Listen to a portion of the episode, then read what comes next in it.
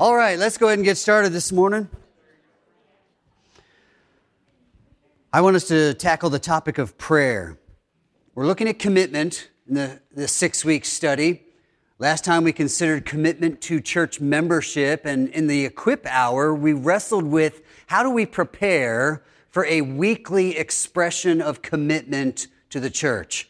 Uh, not just in our service, but more in our the individual approach to Sunday. And we had some great discussion on what that could look like. Hopefully your Saturday wasn't so hectic that this morning is the first time you're catching your breath. Uh, and if it was, well then, catch your breath here and be ready to go in the next hour.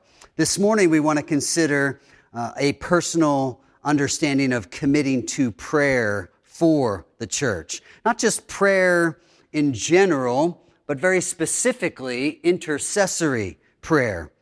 So let's begin with a definition of intercession from you, the people, all right? How do you, what do you think of when you think of intercession? Give us a definition.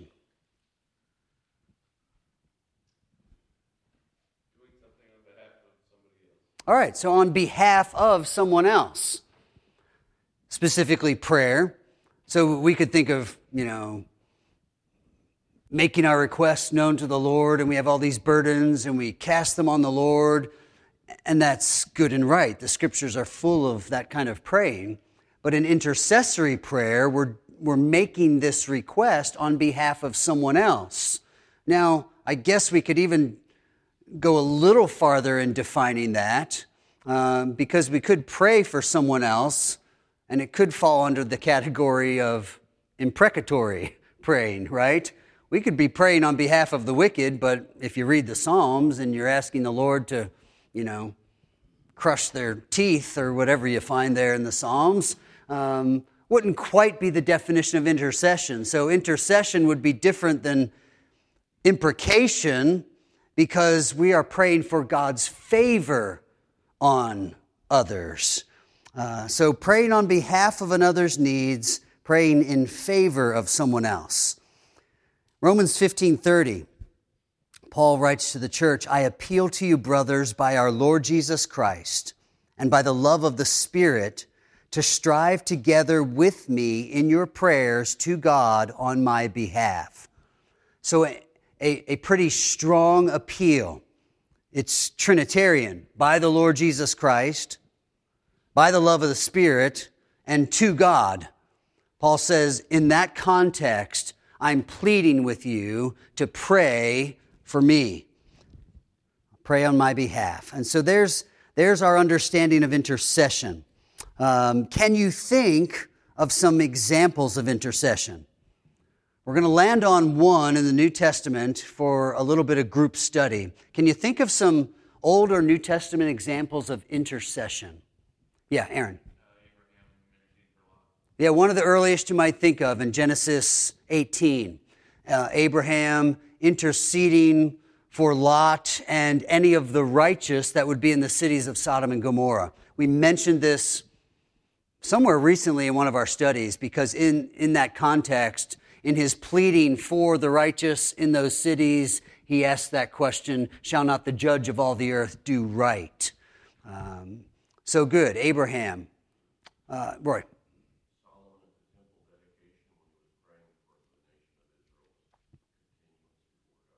Yeah, in Chronicles and Kings, there's a record of his prayer, Solomon dedicating the temple.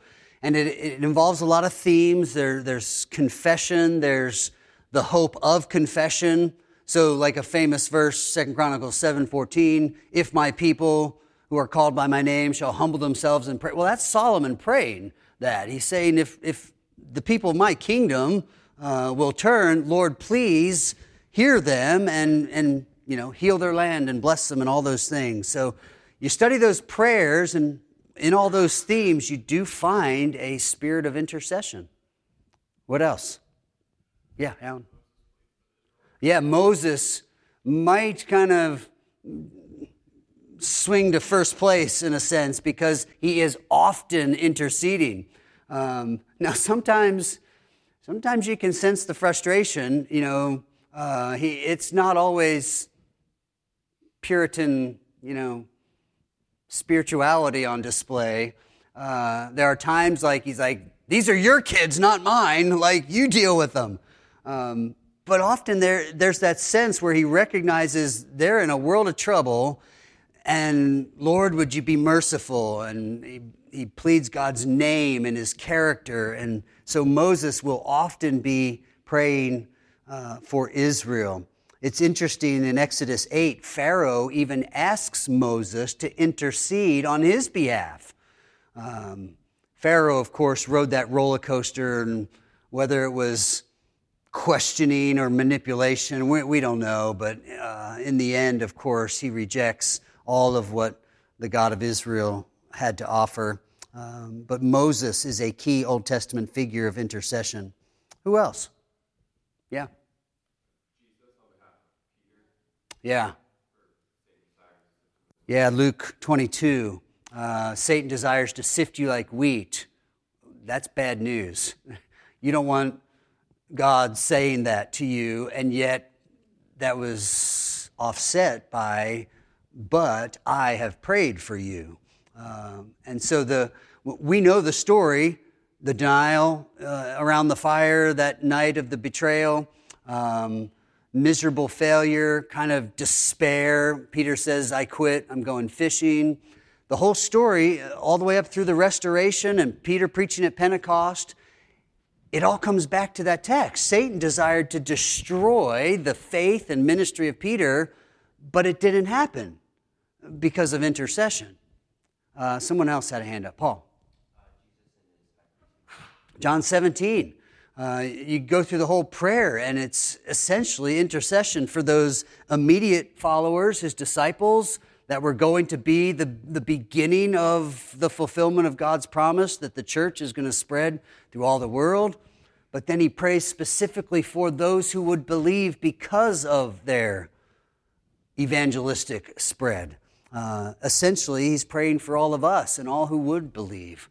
Uh, so read John seventeen and understand uh, the high priest, who we're told in Hebrews, ever lives to continue making intercession. His blood is still sufficient to cover our sins. Uh, his righteousness is still sufficient to have us make an entrance into heaven. Uh, so John seventeen, good. What else?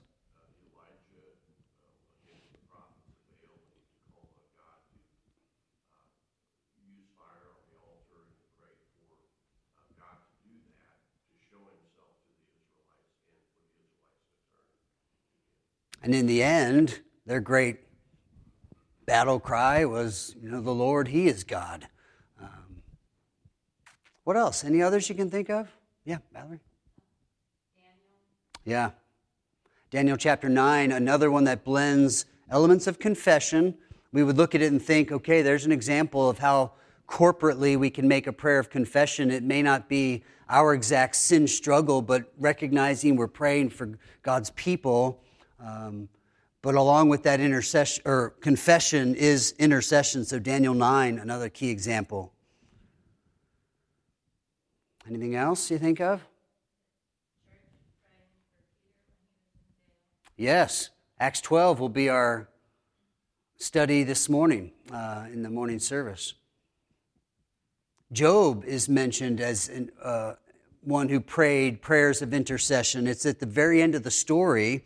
Um, I don't remember if God is describing Job, uh, but basically Job is asked by God to pray, make sacrifices, and a prayer of intercession on behalf of his friends, who we hear so much about in the book of Job, because they didn't always speak what God wanted them to speak.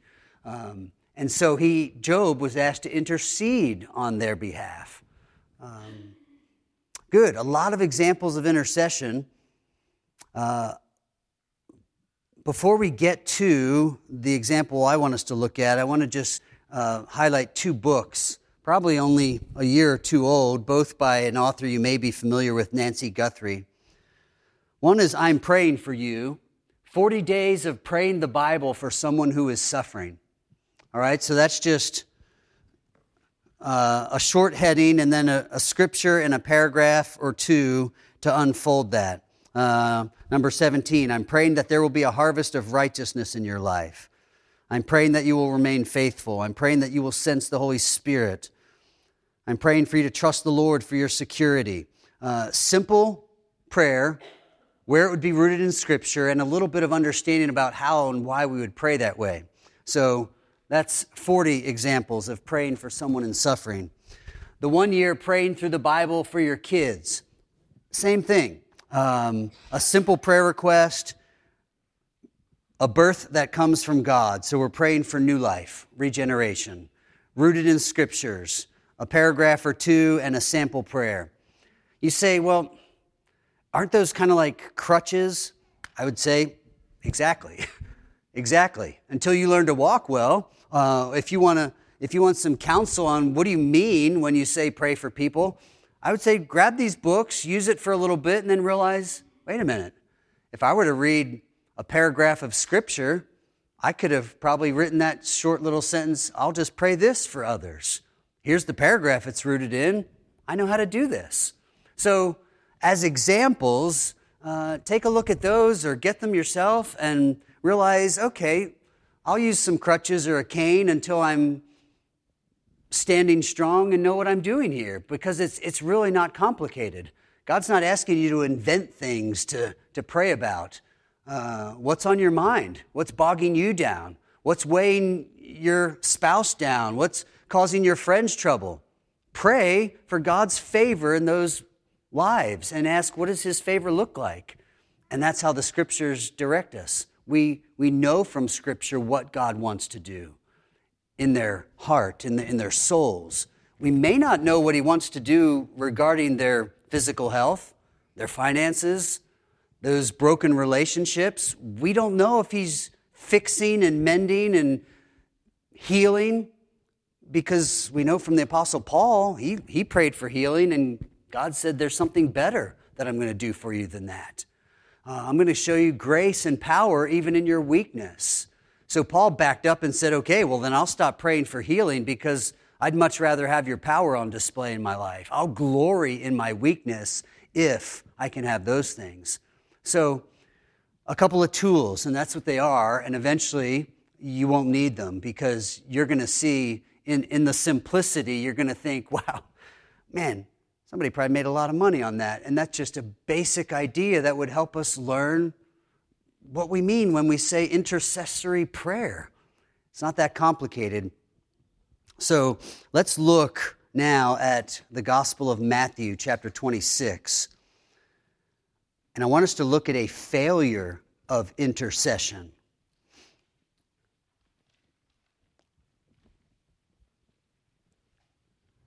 Jesus has just celebrated the Passover with His disciples. He made it clear this is the last time He would do that.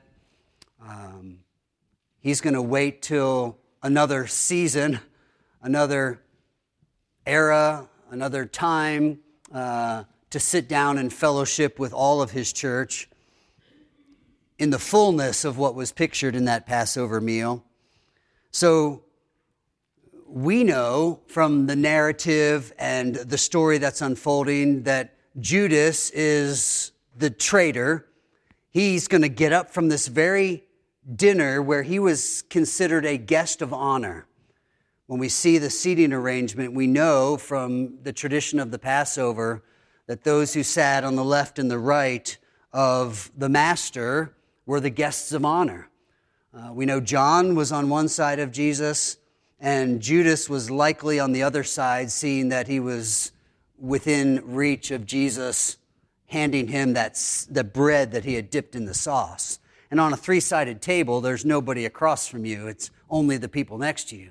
So every indication is Judas is an honored guest, and yet he's he's a rebel. He's a traitor. Uh, he goes out uh, to, to arrange the meeting in the garden where he would betray Jesus.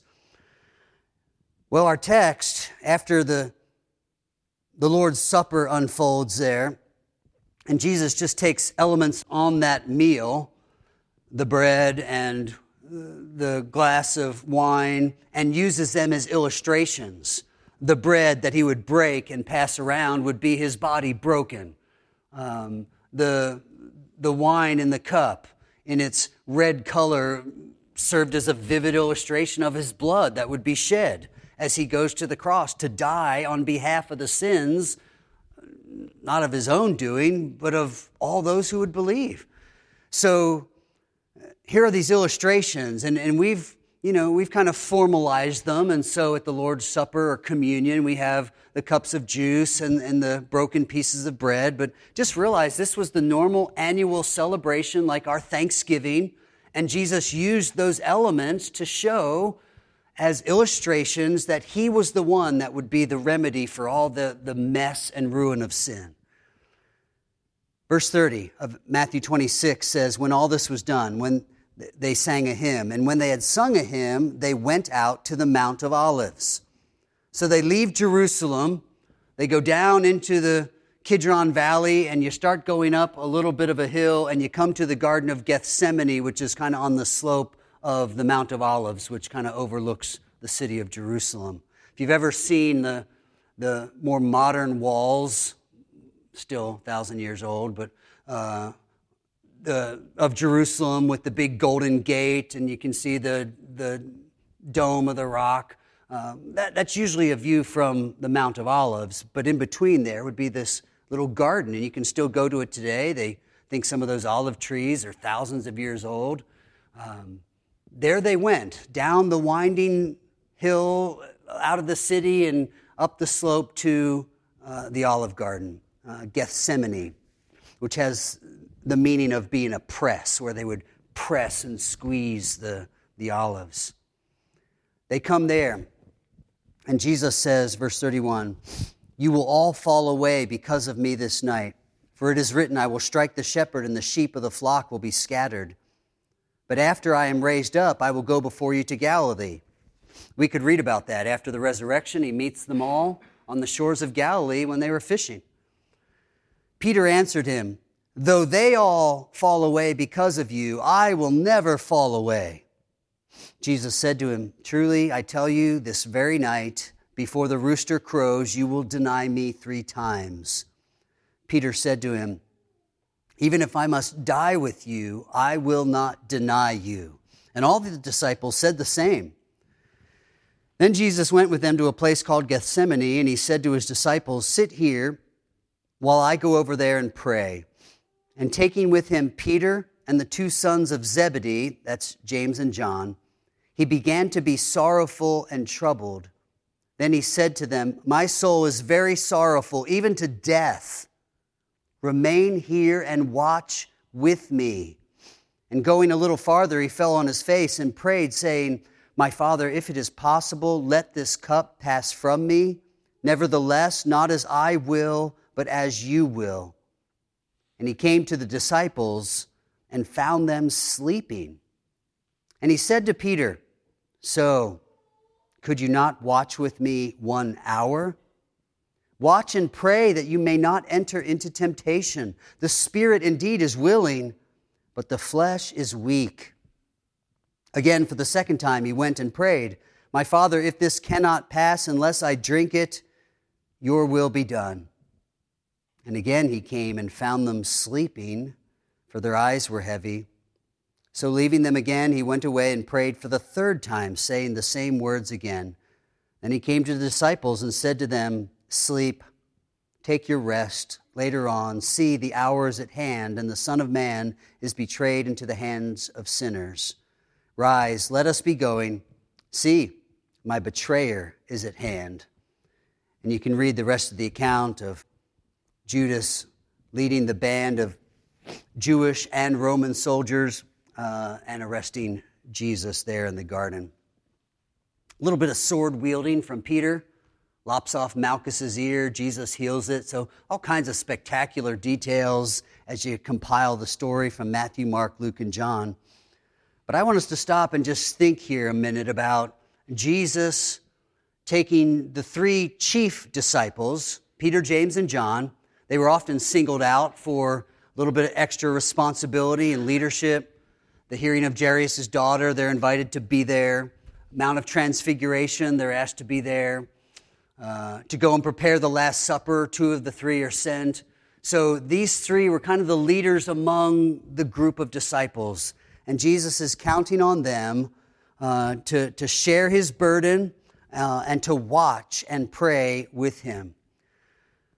I want us to just try to walk through the text and just think together on how they failed so miserably at intercession. It's not just one time. Three times we're told. They're, they're urged to do this. And each time, they just go to sleep. You know, if this week you shared some big burden in your life with somebody in church uh, and asked them, you know, hey, could we meet this week? Or would you pray about this? And you came back the next Sunday and they said, oh, yeah, I forgot all about that. You know, I just had to do laundry and rearrange the Tupperware in my kitchen, you know, and oh, I just forgot, you know. Oh, okay. Well, you pour it out again and like, hey, will you p- pray with me this week? And you come back the next week and they're like, oh, you wouldn't believe, I, I'm sorry, I forgot all about that. You know, I, I wanted to get my pet groomed, so I just spent a lot of time brushing my dog and I, I just forgot. Yeah, I, I'm sure it's really important, so tell me again what that was. By the third time, you know, you're just going to think, ah, maybe I'll find someone else. Uh, because this is this is like a Like, we can't believe this is happening, and yet before we get too hard on the disciples, we need to ask ourselves, like, well, how, how much did I really pray for others this week? Oh, I may have prayed for something. Might have been thankful for my food three times a day. I might have told God I'm in a real bind financially, or I really need your help with this. But what about all the stuff we know about others and the burdens they're bearing? Maybe our record of intercessory prayer isn't that f- much better than the disciples. So how did they fail at intercession? I'll give us a, a first kind of thought, and then as we look through the text, maybe you can come up with some others. First, I thought they didn't believe the warning of danger. In verse thirty-one, Jesus tells them what's going to happen. You will all fall away because of me this night. You would think that would set them on edge a little bit. Like, okay, maybe I should be mindful of my own struggle and be praying for the others here, because it says that Jesus lays it out clearly. And he quotes a prophet, uh, Zechariah, I believe, that they would have known, strike the shepherd and the sheep will scatter. Maybe they thought he was speaking in some kind of, you know, hyperbole or something, but clearly they didn't believe these words that came out of Jesus' mouth. So much so that Peter says in verse thirty-three, though they all fall away, I will never fall away. Well, think about that in the context of intercession. We can think about it in the context of pride, how, how silly of Peter to think he would never do this. And he goes on to say, you know, I'll never deny you. And we know how the story goes. But just thinking in the context of intercession to say to Jesus, who just said they're all going to fall away, and you say, so what if they all fall away? I won't. I want to ask, does God care if you don't fall away? If your heart is, so what if the rest of them do? I won't. Jesus is about to walk them right up to the brink of intercessory prayer by saying, will you watch and pray with me? And in their minds, they've heard him say, you're all going to fall away.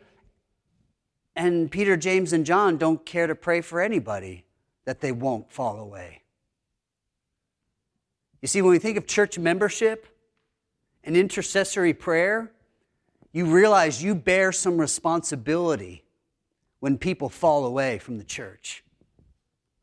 That's on everybody, not their sin, but if we haven't interceded for them, can we say we've done everything in our power to be sure that they're faithful? It's great to say, I want to I want to be a part of a church so all these people can help me and do stuff for me. But the reality is, Jesus is saying, okay, you three, you're leaders of men. And that means you'd better be those who care for men. But they just didn't believe this warning of danger. They, they brushed aside the possibility that they could ever fail. They had a pretty exaggerated view of themselves and perhaps the circle of disciples. So they didn't believe this warning that Jesus gave. One of the harshest things he probably ever said to them, one of the sternest warnings, and it just went right over their heads. Because we know from the other gospel accounts that from the upper room, even to the garden, they were still disputing who was the greatest in the kingdom. And it emerged out of a previous conversation before they even went into the upper room. So in going into the upper room, they're all argue about, arguing about who's the greatest. And so John thirteen tells us not a single one of them wanted to wash the other's feet. And so Jesus had to do it as an example to them, to quit arguing about who's greatest and demonstrate your greatness by serving others. Well, they failed at intercession because they didn't believe Jesus' words of warning, the danger that we all face. Uh, your husband, your wife, your kids are facing dangers this week. The culture is, is, is clamoring for their souls. And you, you can lecture, and you can, you can try to tell them what's right, but you'd better be interceding for them. Do you hear the words of danger? That we live in this crooked and twisted generation, and you have light. So share that light, but then intercede for your children, that that light would be effective, that they would stand for truth, that God would be merciful to them. Don't fail at intercession because we ignore the reality of danger. Well, let's look at verse thirty-three. Uh, well, even beyond that. Um, let's look down at verse thirty-seven. What, what, what can we learn from verse thirty-seven, which seems to be a verse that just gives us some narrative detail? Jesus talking with them, with him, oh, and taking with him Peter and the two sons of Zebedee, he, that's Jesus, began to be sorrowful and troubled. What do we take from that kind of description? The very next verse is going to tell us what he said, and from what he said, it sounds very similar. So why the narrative detail that he began? began to be sorrowful and troubled?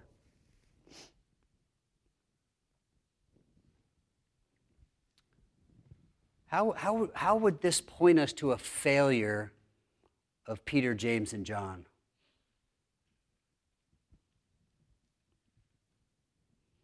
The word sorrowful, pretty simple to understand. We, we know sorrow. Troubled may not do justice to the Greek text because in, in that idea of trouble, there's an intensifier to make us realize extreme trouble, all right? So what does it mean that Jesus manifested sorrow and, and, and the weight of extreme trouble?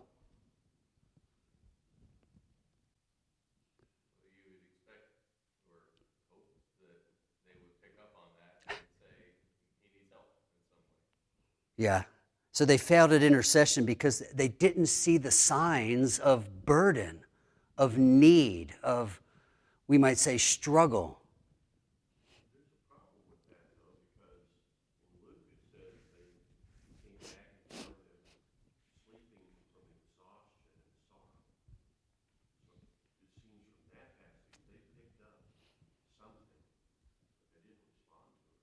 Sure. So there, there's the failure. If they did pick up on it, um, they certainly didn't care to do much with it. Uh, Proverbs fifteen, verse thirteen tells us, a glad heart makes a cheerful face, but by sorrow of heart, the spirit is crushed. Well, those are descriptive terms. A cheerful face, you can see that, and a spirit that is crushed. Now, the spirit part, we don't think of being able to see, but we the point is, in the simple wisdom of Proverbs, with a little help by the from the Spirit, we, we can grow in our discernment of how people are doing. Now, you know, somebody could be tired, and you might read it as troubled. Well, then you could ask, and they might tell you, no, I just didn't sleep well last night. Okay. Um, but even in the asking, you're at least communicating that you are in tune with that person, uh, w- with their being. You, you should be able to tell with those that you know best if they're sorrowful and extremely troubled.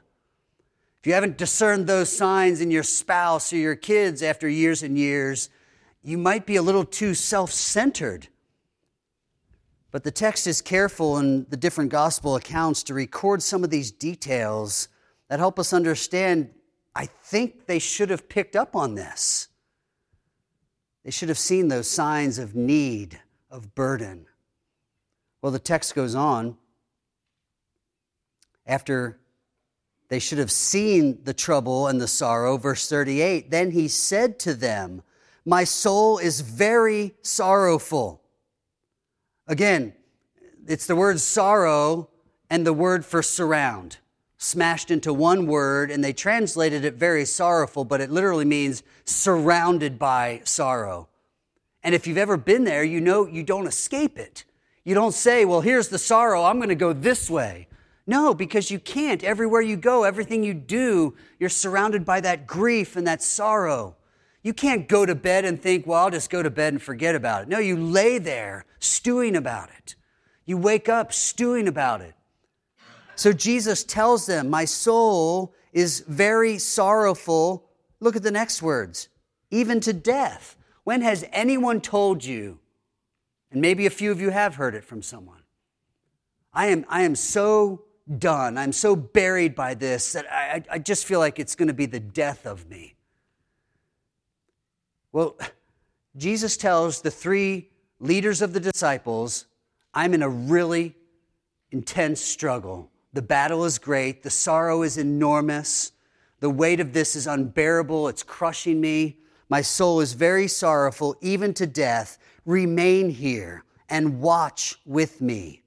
And we know from verse forty-one that what, it, what that means. You're not looking around. That's watch and pray. Clearly, they failed at intercession because they just didn't emph- empathize with another's circumstances. Jesus tells them, here's where I am. It's, it's crushing me. And it meant enough to them that they fell asleep. Even when he came back and wakes them up and says, no, really, would you pray for me? I, this is, this is the battle. What did they do? They nod their head like, oh, oh yeah, yeah, no, I'm sure it's really important. And they sleep again. And a third time they sleep. So empathy, care, love, whatever word we want, we want to dismantle here, we're saying they didn't have it. Not to the level that they would act on it, that they would actually bear this burden with their friend. My soul is sorrowful even to death. And what we would call his closest friends just napped. We, we would be offended. You would not think that person your friend. And yet Jesus, in his compassion and his mercy, is, is going to keep loving these guys and is going to keep equipping them and is going to keep using them as those that would carry the gospel to the nations. But we can certainly understand this is a failure. They just didn't take the time. I think this is the beginning of the fulfillment of Psalm sixty-nine twenty. Reproaches, the psalmist says, but it's really Jesus' words fulfilling it. Reproaches have broken my heart so that I am in despair. I looked for pity, but there was none. And for comforters, but I found none. I think Peter, James, and John would have known this, the Psalms. They would have sung these songs. Somewhere down the road, they must have realized, wait a minute, that, that, that's us. Oh, you could say it's also Christ on the cross and no compassion, but the very words here seem to, to match our text, the despair, the, the asking for help, the looking for comforters, friends that would intercede, and they weren't there to be found. They failed at intercession because they failed to empathize. They, fa- they failed to want to bear the burden of another. P- or, uh, Paul writes of... Uh, does he write of in Philippians two? Is it Timothy? Epaphras? Somebody can find that. Um, he says, I'm sending him to you because there's nobody I know that thinks like him. He always is concerned with other people's burdens. He doesn't think of himself. That's what Jesus was looking for in these guys. And, and, and by God's grace, I'm sure they developed it and learned from this. But in this moment, there was no comfort from them. No pity, no help. Even though he asked for it three times, will you not watch with me? Will you not watch and pray? I think we could also look at verse forty. When he, Jesus asked this question, could you not watch with me one hour? Peter, you're, you're, you're bragging about a life lived for me, and you'll never turn away, and you'll never deny me, and you'll, you'll die for me. Well, I don't need you to die for me just yet. I just need you to pray for a little bit. So the one hour stands in contrast to this life or even heroic martyrdom death that Peter declared was what he was all about. And Jesus says, I, I just, I just want one hour. I just want you to have it in your mind and, and bear the burden. But the disciples underestimated their weakness. Verse forty-one, watch and pray that you may not enter into temptation. The spirit indeed is willing, but the flesh is weak. Yeah, they were quick to step away from the other eight disciples. They all went to the garden. They stopped there, so eight of them stayed there, and Jesus took Peter, James, and John on a little further. And I almost picture him looking back at the other guys like, yeah, they didn't make the cut. And now Jesus is telling the strong ones, the leaders, yeah, you were willing, but the flesh was weak. You, you gave in to being tired. They underestimated their weakness.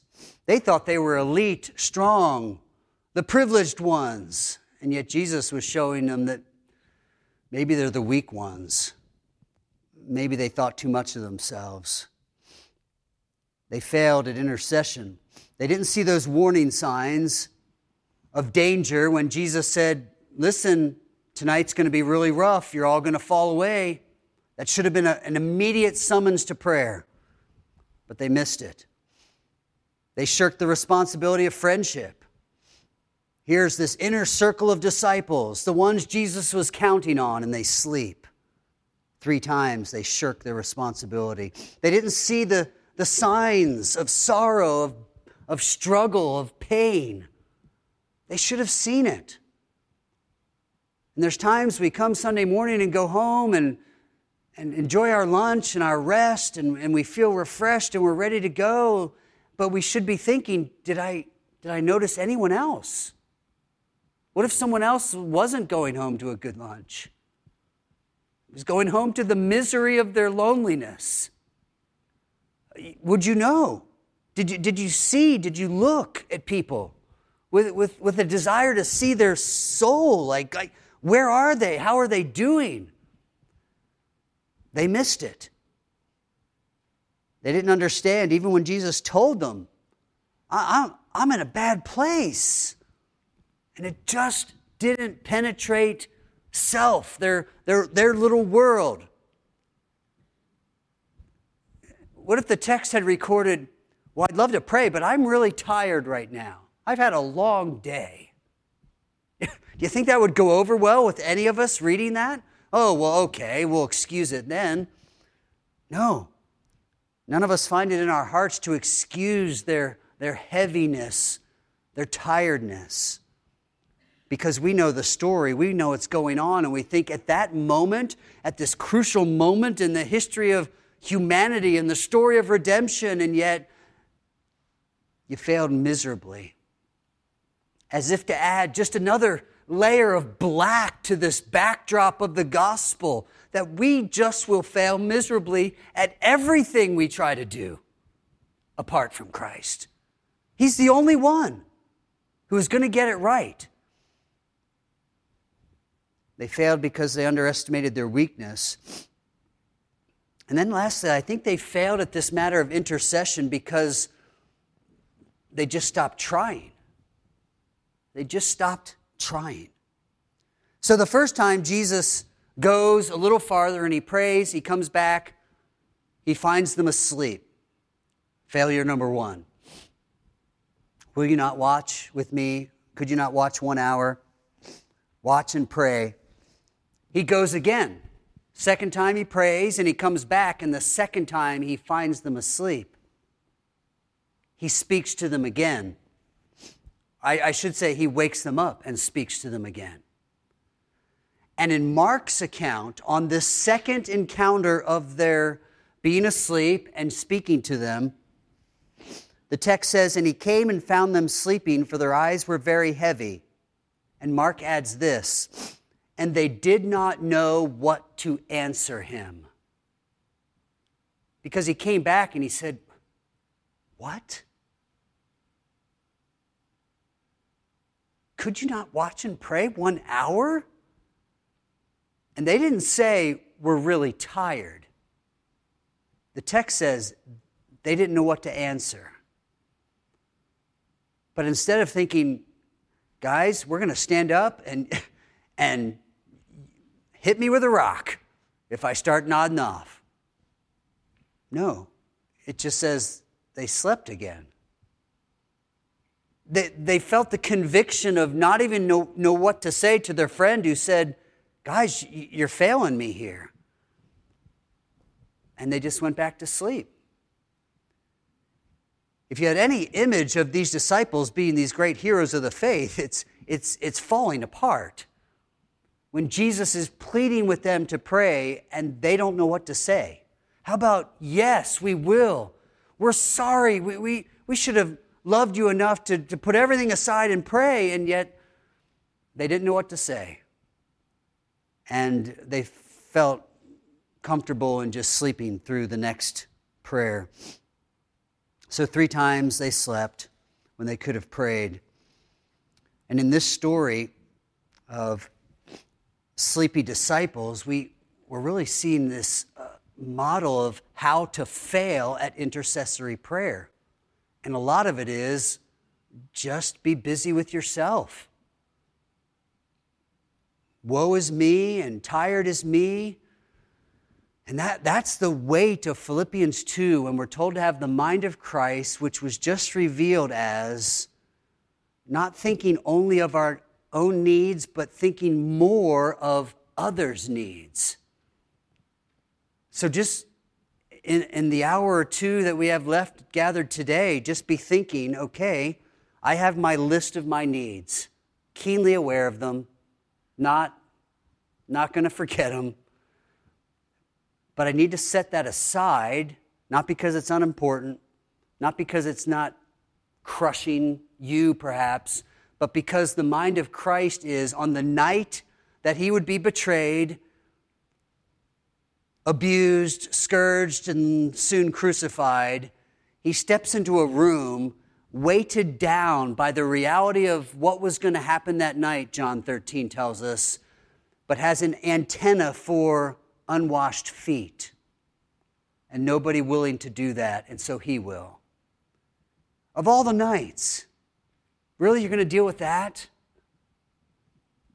But that's the mind of Christ, and so set your needs aside, knowing that God will care for you and your burdens, but he's asking you to think more of others.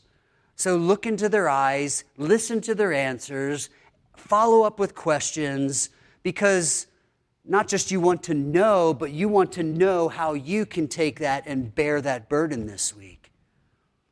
That's the success of intercession. We're in this together, and that sounds good until we're asked to pray for one another. So don't just say you will, but really take that. Take that to your Garden of Gethsemane and feel the press. Feel, feel the, the weight of the burden and pray for that person. Put yourself in their shoes and ask yourself, I wonder what that, how they feel, and, and then pray the scriptures for them. So we've seen all these examples of intercession, but of this one ugly example, uh, we have much to learn, uh, because I think we're more like these disciples than perhaps we want to admit. Uh, and that's not all bad news either, because that same Savior who's gracious and merciful will keep calling us again and again, you can do this. Watch and pray. Bear one another's burdens and so fulfill the law of Christ. What is the law of Christ? One of them is watch and pray. Do this for one another. Some of you would have a hard time standing at a hospital bed and holding somebody's hand in stage four cancer. You'd say, I don't have the words to say. Well, I would say you might get better at that too eventually, but you can pray. You say, well, I'm not real good at meals, and you can pray. In these coming months, as we're thinking of what does God want from us as a church family, you say, well, I might not be able to fund a renovation of the activity center, but I can pray. I can intercede for the church, for God's people, that the church would have purpose, that it would be a church that's characterized by purity. You can pray. Hear Jesus' voice. Watch and pray. And respond to it, lest we hear his voice. What? Could you not watch and pray? So, Heavenly Father, as your disciples said, we so say, teach us to pray. Give us the kind of love that produces this beautiful fruit of praying for one another. And maybe even today we would leave from our gathered worship and we'd go home and, and we would have something that we know about somebody in this room that we can pray for. And we can partake in this ministry of prayer, taking the burdens that weigh so heavily on someone we love to you, the God of heaven.